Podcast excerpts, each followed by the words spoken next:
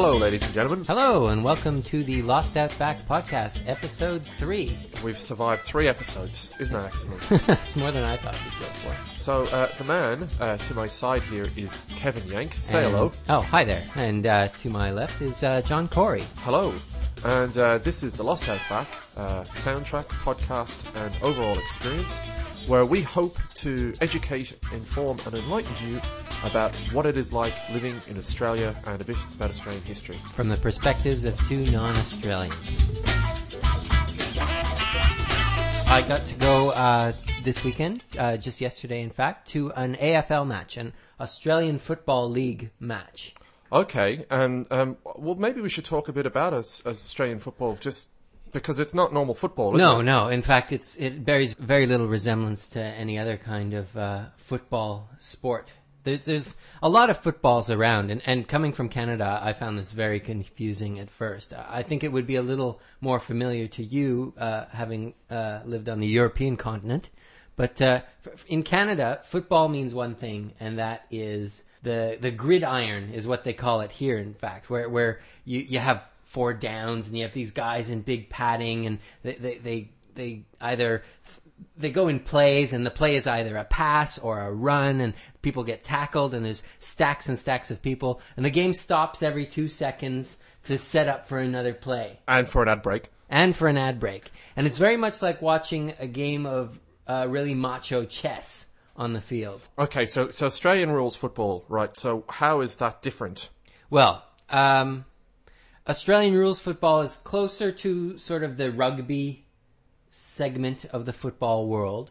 And, and there are several different kinds of rugby. As I understand it, there's rugby union and rugby league here, played here in Australia. And I couldn't tell you the difference between those. John might have a stab at it, but that's not what we're talking about today. Today we're talking about AFL, which is a entirely different beast. In the rest of the world, it's it's known as Aussie rules football. And when I lived in Canada, Aussie rules, my impression of what that was was basically the same as gridiron, except no one wore any padding No. and violence was encouraged. Yes. But what I've discovered since living here that it it it really is quite a unique game, Aussie rules. You have this gigantic field, and people are constantly kicking the ball to each other. Yes. And unlike other brands of football, there's no rules about what direction you can kick it in or how you can really kick it. As long as you kick it off your foot and someone catches it before it, touches the ground or another player, as I understand it, Yes. that's called a mark. Yes. And when you get a mark, you can either keep playing or you can stop and go, "Oh, I'm going to take my time and set up for another kick. And no one's allowed to touch you for, you know, 10 seconds or so while you set up for that next kick. So catching a ball on the fall, as they call it, before it, before it touches the ground is a great thing. That's sort of what you're trying to do as you're playing AFL. And you you sort of make it from one end of the field to the other, and at the end of the field, there's these four posts. There's two tall ones in the middle, and two slightly less tall ones um, on the outside. And if you can kick the ball through the two really tall ones, you get six points. And if the ball happens to tumble or get pushed or even just sort of wobbles out through the the the slightly less tall ones, then you only get one point. So it's almost like you get like one point for missing, and you get six points for for basically That's pretty getting much it. it. So if you were really good at missing and you could do it more than six times as much as you could hit it, you'd be better off trying to miss. But um, th- I just want to go back a few steps there, Right. Kevin. Um, I'm sure I missed something. There's a lot. There's a lot in there. Okay, right. So first of all, I just wanted to mention one other thing about the Hmm. sport is that the ball isn't round like a soccer No, ball. no, no, it is it is like a, like a familiar North American football almost. Maybe a little rounder on the ends, Or or, or a rugby ball. It's a little kind of egg-shaped yeah, ball. Yeah. So Uh, it doesn't roll straight. It sort of wobbles along the ground, which is half the difficulty of the game. Yeah, so like you have this situation where you can you can kick this ball and it can go very very long distances because it's shaped like an egg and it's more aerodynamic for uh, for those physics people out there. So you can kick the ball and go very very long distances, and if you have a skilled p- player at the other end of the the field, he can catch that, he can mark it. But if you don't get to the ball in time and you've got like a couple of players running for the ball, it will bounce, and you don't know what way it's going to bounce because It'll because bounce in any direction. It's so really random. you've got this situation where it's either incredibly precise because somebody's been has marked the ball, or it is completely and utterly random. Exactly. The game really switches gears. If people are catching it well, it's this really sort of precise, and you're like, what, what's so hard about this game? But every once in a while, someone will miss it and go, and suddenly everyone will be running in opposite directions, trying to guess at which way the ball's going, and eventually someone picks it up, and the game goes from there. The actual field itself is not a rectangular field; it's actually um, an oval. Yes, it is an oval, and that's what they call it, the footy oval. Yeah, and um, the reason why it's a footy oval is because it's supposed to be played in, in cricket grounds, and cricket is uh, is played on, on an oval. Yeah. and it is played during uh, the off season for cricket. So cricket's a summer summertime sport, Hmm. and football is uh, a wintertime sport. So they play on the same fields, but just at different times of the year. And this is a huge field we're talking about. It really is. Until when you see it on TV, you don't really appreciate it. But when you actually go and see a game live, it's amazing how big this field really is. Um, it's so big that rather than having the coaches standing on the sideline yelling to their players, it's too big for that. Each team has a couple of messengers that sort of sit on the side of the field with a phone, and they're in bright yellow outfits. And the, the coaches talk to them on the phone, and then they run out on the field to find the player that they're supposed to give a message to, and they sort of tell the player, and you can tell they're really into it. They're like, yeah, head down that way and make sure you cover this guy. And the player they're talking to rarely acknowledges the existence of this messenger. I mean, I'm sure they're taking it in, but they're really just too cool to admit that they need advice from this guy in a bright yellow outfit. Yeah, yeah, yeah, and and like generally, the the guy in the bright yellow outfit is kind of like one of the little people. He's like five foot tall, and the actual uh, football player will be something like six foot three and massive. And it's kind of a case of the little little guy was the guy who really really liked football at school, but was just too short to ever be a player. and and this is kind of like the the token prize. Right. Well, there's a lot of people on the field aside from the players. There are those four messengers, two per side. Then there's, I believe, four, at least four officials, referees, because the the field is too big and the, the ball moves too quickly for one referee to keep up with it. So there's four on the field, and they each, they each have one quarter of the field, and they act as linesmen as well. So when the, the game gets towards the side, they walk out of the edge and watch that the ball doesn't go over the line. And there's also water bottle people. Whenever whenever the game gets to the point where it's stopped and someone's setting up for a kick on the goal, and they take a little extra time to do this. I think it's called a set shot.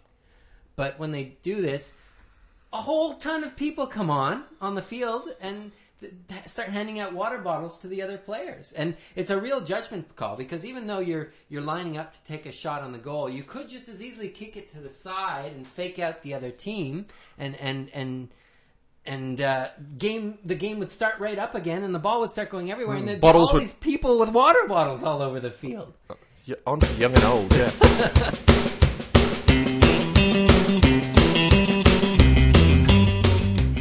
Now, that's that's the the game pretty much covered, but that's really only half of it. It's such a it's a big part of especially Melbourne culture.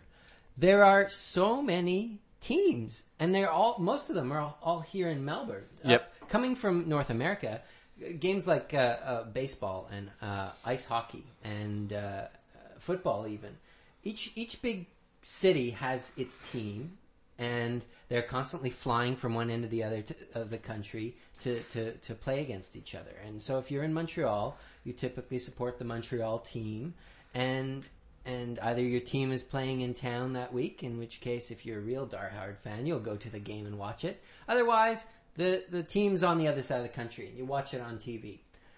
Uh, but it's really not like that with AFL. With AFL, as I understand it, there's 16 teams in the league, and I would, you know, I'm not sure exactly, but about two thirds of those are based here in Melbourne.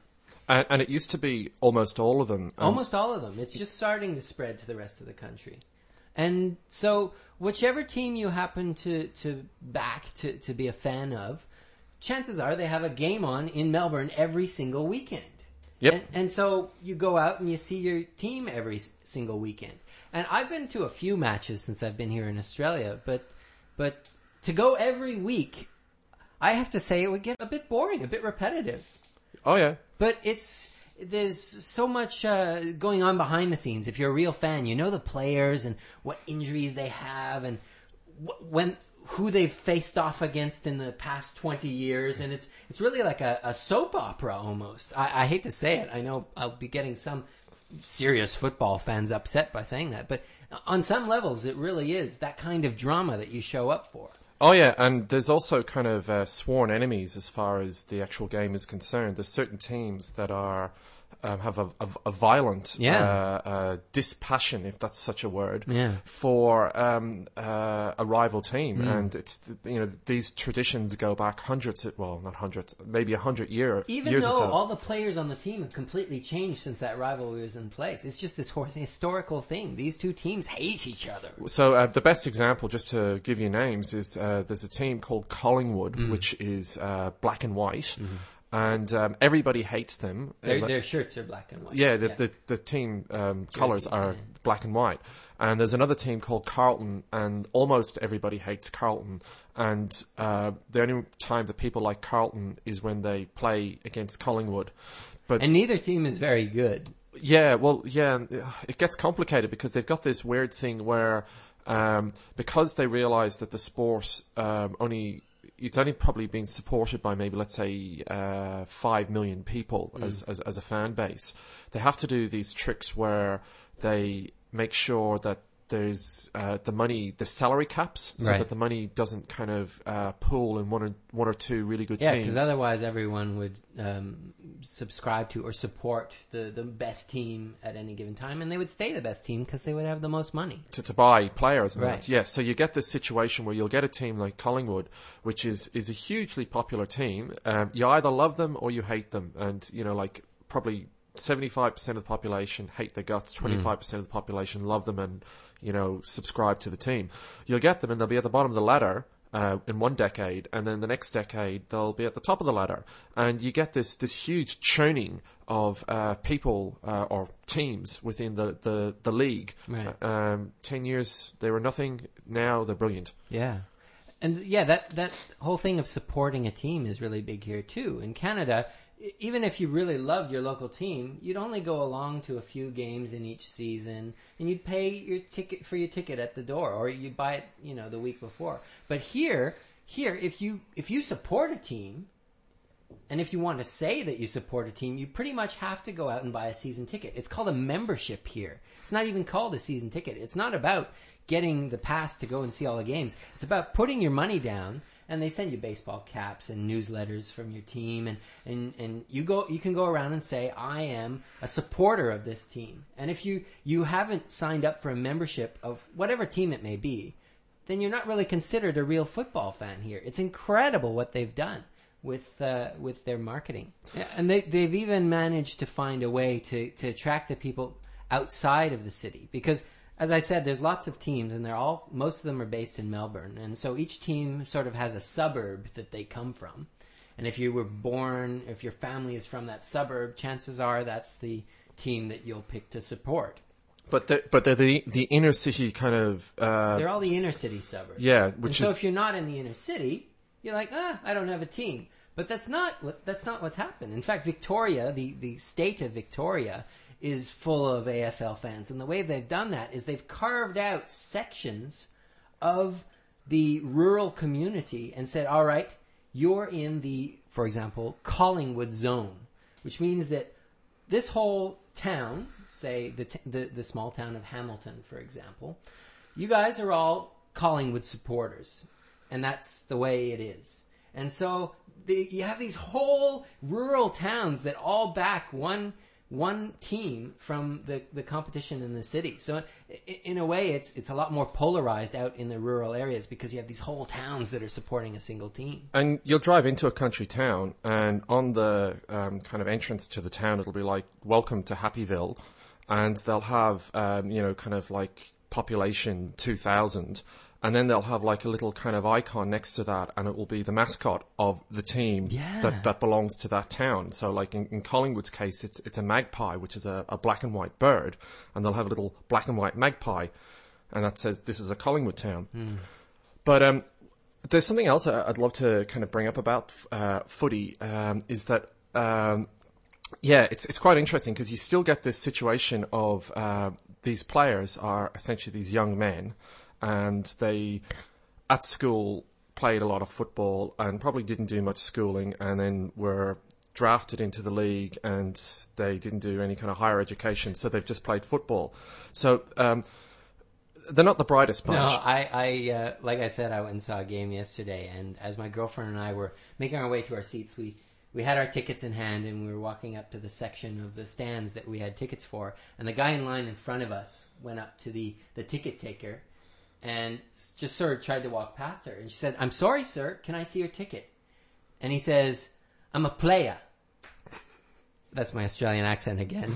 Fans everywhere. Um, but he, he says, I'm a player. And she goes, That's very nice, sir. Can I see your ticket? And he goes, Oh, like he didn't realize he needed to have a ticket to come and just, see the yeah, don't, don't you realize that I'm a demigod? Yeah, exactly. That's kind of what it's But- like. so so you so you have these players, right? So they're they're they're not the brightest penny in the world, right? And at the age of kind of like twenty, all of a sudden they're earning like a, a really really good salary, right? We're not talking about millions of dollars, but you know, for the average Australian, they're earning good money, right? Hmm. So they'll go out and they'll buy themselves a big stupid sports car, right? So that's the first thing you see. You see these kind of young footballers, you can spot them a mile away because they've got like an ugly head and they're like six foot six and they're driving a sports car around town. And then invariably they get to the age of 25 and it's time for them to settle down. So what do they do? They marry a model. Yes. And so you have this situation, right, of kind of um, footballers marrying models, right? So uh, I went to a party once, right, Kevin, and um, I've got this friend, and he, he's he's pretty evil. He's this he's really really he's got this evil wit, and he's at this um, party, and he, there's some friends that he hadn't seen for years, and he decides to play a trick on them. And um, he's because he studies psychology and you know things of the mind, so he's there with with, with the friends, and um, they said, "Oh, what what have you been up to?" Um, uh, you know, uh, Ross, what have you been doing? And he says, "Oh, I'm, I'm doing my, my master's thesis, you know, and I'm, I'm I'm hoping to make it a PhD." And they all kind of gather around and say, "Oh, wow, that's really really interesting." And he says, "Yes," um, he says, "I'm I'm actually trying to do a study to see if there is any kind of uh, observable retardation." In the offspring of uh, footballers and models compared to a control population. I'm not kidding. He said this in the, the, this uh, party, Right. and like he he was deadly serious the way that he did it. Okay, and he he he kind of like let myself and my partner in you know that he was going to do it. So he's at this party, and like he's he's just absolutely to use the Australian uh, vernacular. He's spinning. You know, which is basically you know telling a big story. He's Yeah. spinning for like for like about half an hour, and he's just got these people captivated and just saying, "Oh wow, I think that's a really relevant and important study." and then there are other people saying, "That's a waste of time." You know what I mean? That's that's unethical, and it was just incredible that he got away with it. So yeah, but the last thing I wanted to say about football, though, To, Kevin. to end the suspense, safe to say he was not actually conducting this study. but I tell you what, it, it, it motivated such um, debate in that party. Yeah. You know, I suppose there was a few beers involved. It had motivated such debate in that party that I think he actually could have had funding I think he could get funding for that.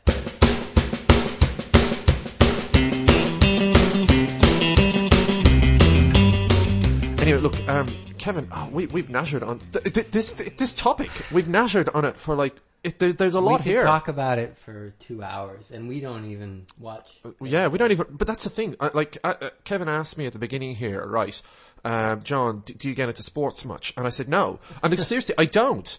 Uh, but the the um, uh, Australian contemporary culture, and particularly uh, Melburnian contemporary culture, is so awash with this stuff. You cannot even watch a game ever and still be so aware of what's going on and who's doing what and what the issues are and yeah, it's just impossible to avoid. It's inescapable. So, like, yeah, um, I, I, we could talk about this all night. So we, we, we better stop talking about it. I think it's time for some Dinkum Aussie history.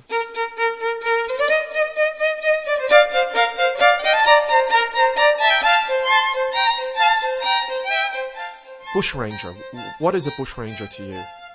A bushranger, to me, it's sort of like one of these guys who sort of lives out in the wilderness and, and keeps an eye on the land And you know, if there's a forest fire or in, Australia, a bushfire, he calls the right people to come in and, and, and put it out. Would that be right? No, Ah. um, like a bushranger is a, a, a cowboy. He's a, a an outlaw. An outlaw. That's just what I was hoping you would say. So um, this week I'd like to talk. Um, I'd like to introduce uh, one of a, of a swag of, of these bushrangers. Of true Australians who didn't let the law get in the way of making their mark on history. Uh, no, sorry. Where, just to give you a little bit of a background quickly, um, it was all in the 1800s.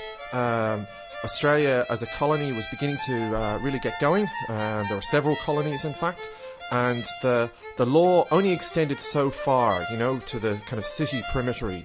And beyond that, uh, you were dealing with kind of frontier land. And uh, a lot of people escaping the law would head for the frontier. So very, very similar to uh, the Wild West. But they weren't cowboys. Uh, Bush Rangers. Bush Rangers.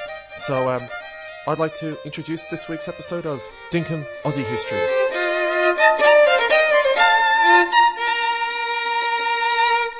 Hello, ladies and gentlemen. Welcome to uh, Dinkum Aussie History. Uh, this week, I would like to talk to you about um, a bushranger called Captain Moonlite. Captain Moonlite.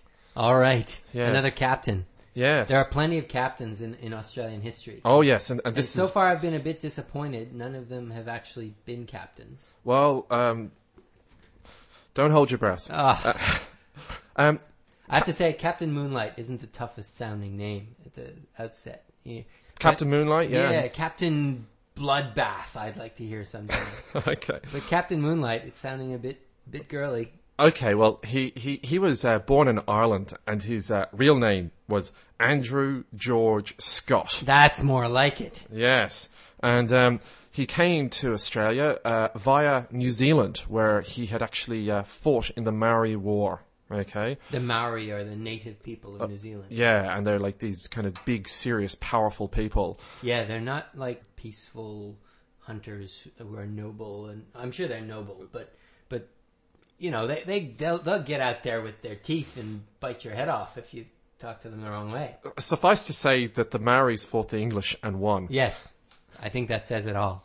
Okay, so anyway, um, so Captain, uh, uh, well, he wasn't called Captain Moonlite at this stage. Scott, uh, born in Ireland, goes to New Zealand, fights the Maori, and it's quite possible that he was uh, got a bit of a thump on the head from the Maoris because uh, he wasn't quite right.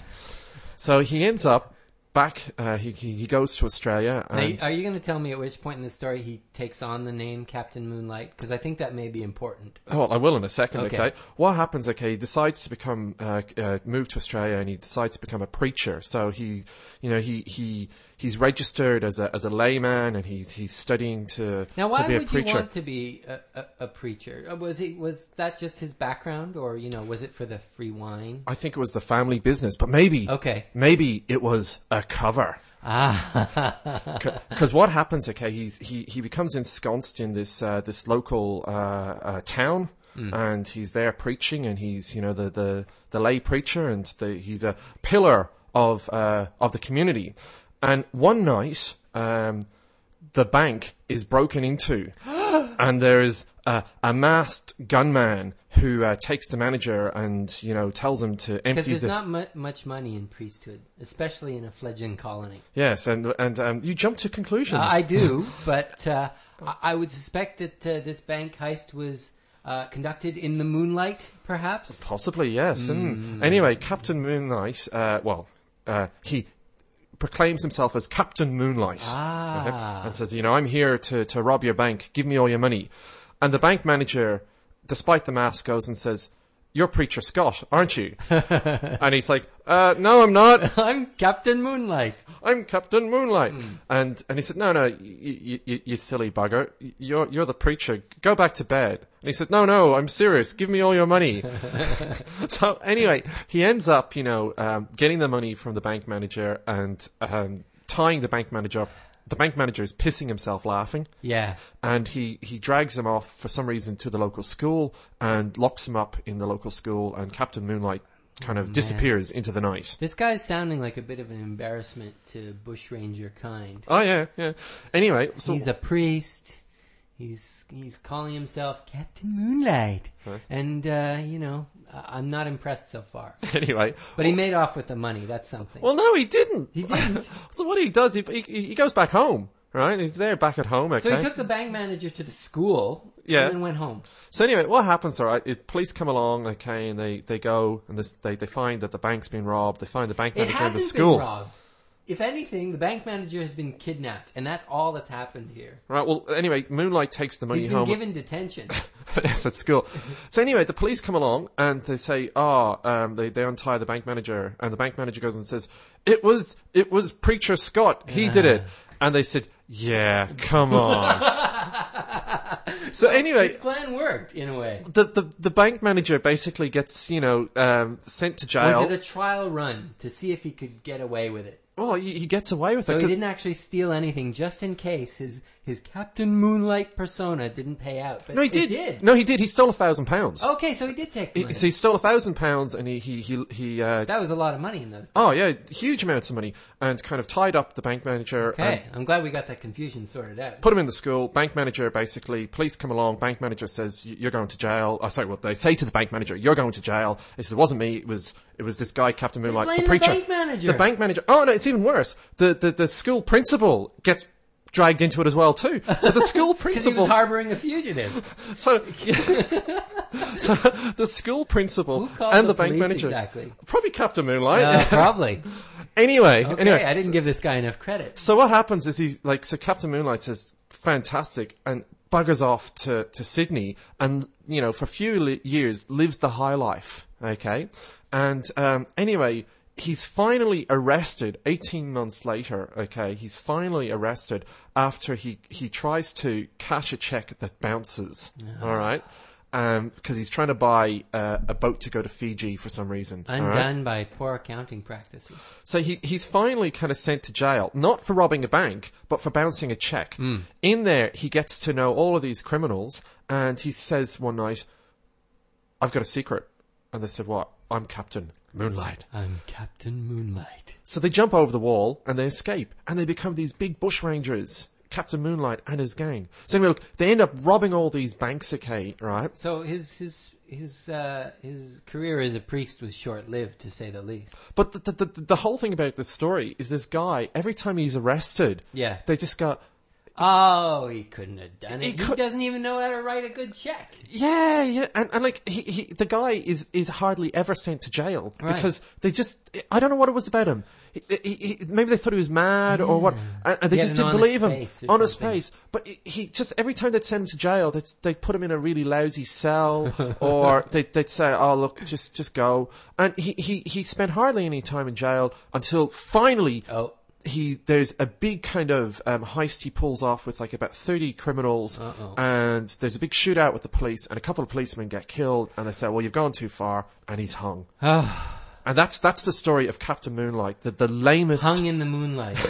the lamest criminal on earth I don't know if he was actually lame or just very clever. You know the saying, you're either very stupid or very smart. so you think he was like the jackal Either he was, you know, making an idiot of himself just before he broke the law, so that when he was caught, they'd go, "Ah, you did that stupid thing last week. It couldn't be you." so so you think like the Scarlet Pimpernel or something Yeah. he, he kind of had this or kind of Clark Kent. yeah, this kind of fobby persona that he, you know, presented. Mm. And then, you know, his real identity was Captain Moonlite. Either that, or he was really just a hopeless idiot.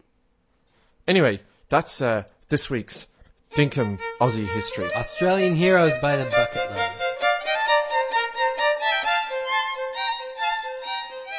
Thanks for listening to the Lost Outback podcast. You can visit us online at lostoutback.com.